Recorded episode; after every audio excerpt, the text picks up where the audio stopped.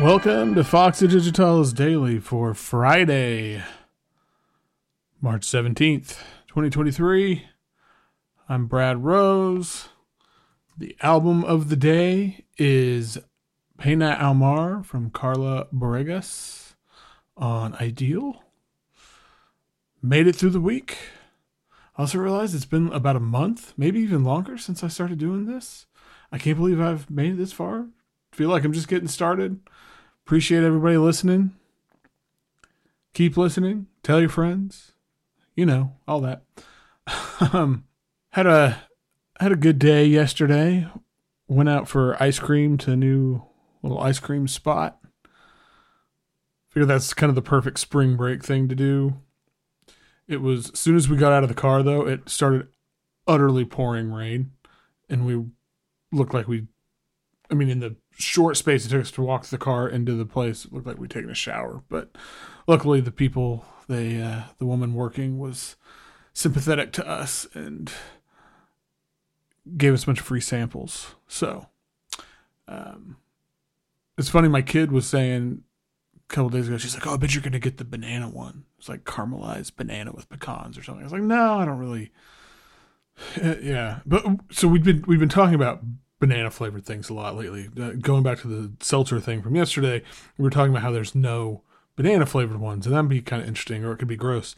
And then I was telling her, I remember hearing this author, um, Simran Sethi. I don't know if that's pronounced right. I'm, I'm sorry. I apologize, but, uh, wrote this book called Bread, Wine, and Chocolate, The Loss of Foods We Love. And I remember hearing the author on in some N P R show a couple years ago and talking about this kind of thing, and then talking about, I think the subject of bananas came up, and how, you know, the banana flavor, the banana, artificial banana flavor comes from, is based off the Gros Michel banana, which has died out in like what, the sixties.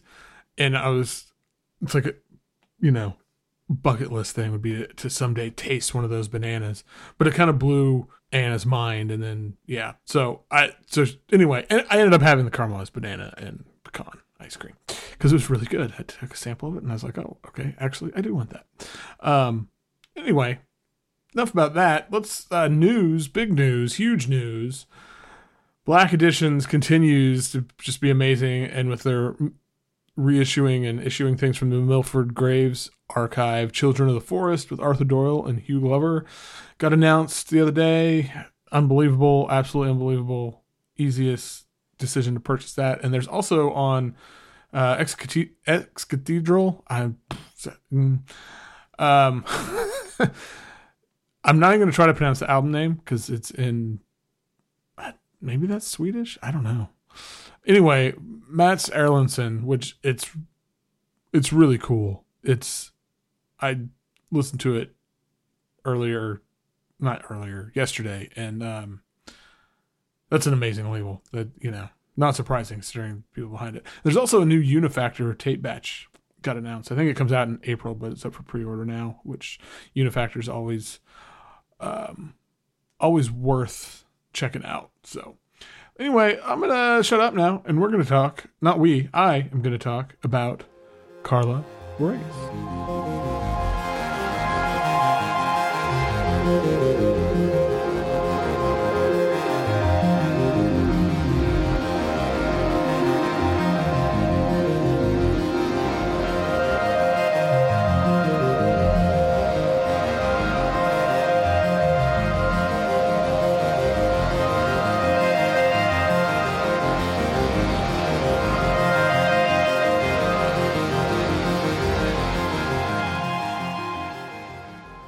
Carla Boregas is a Brazilian artist and composer. She might be best known. She's a founding member of Rakta, which who are so fucking good. Uh, honestly, if you haven't heard them, pause this episode and go listen to, I don't know, their self-titled album or their last one, which is uh, Falia Comum. Just, it's so good. Like, kind of, it's really sort of Ex- experimental, post-punk, noisy, angular, all those f- words that describe things that are awesome. How about that? Um, anyway, so uh, Pena Ao Mar is, has some of the spirit of Rakta, but it's pretty different. There's a note in the description where it talks about Boregas exploring the possibility of a wind instrument that could be played by several musicians, which is a wonderful idea. It feels very Soussian to me, and right, like imagining the scenes from How the Grinch Stole Christmas, and you know, right, all these. Anyway, maybe I'm thinking back because I have a young kid, but it's oddly kind of whimsical. Which, so you think about that, and you think about sort of the feeling and idea that evokes. And then this album begins to make a little more sense, I think. Because there's this sort of, this sense of exploration throughout these pieces. And there's also, you know, so it's also kind of innovative in a way, because she sort of took this idea of exploring, you know, trying a, a wind instrument played by several people, but she made a synthetic version, I guess you would say, and layered vocals and field recordings, and it kind of mimics that idea. And so there's a real airiness here, but not in a, a light and airy sort of way. It's, there's density. It's, it's sort of how I imagine a, like, dystopian sky to feel, because there's so much texture and it feels heavy, but aloft. It's, it's great because those two things, it's very contradictory, and the way that she presents it is super engaging. But uh, there's other aspects too. She uses arpeggios in pretty interesting ways, especially on the title track.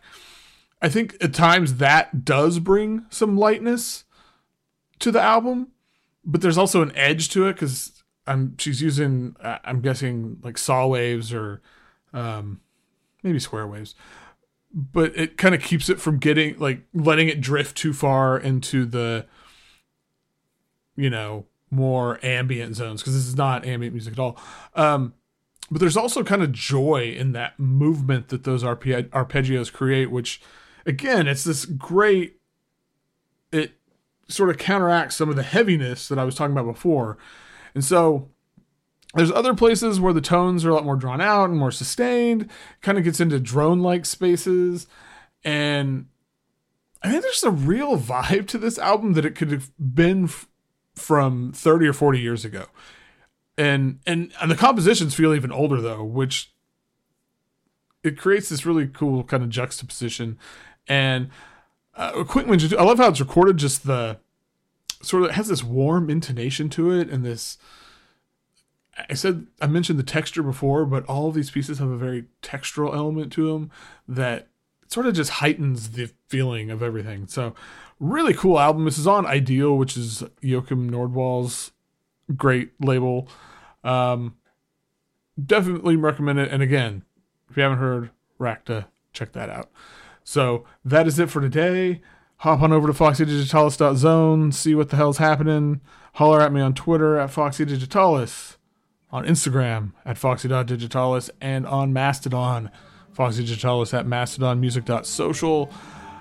And until next week, keep catching those waves of vibe.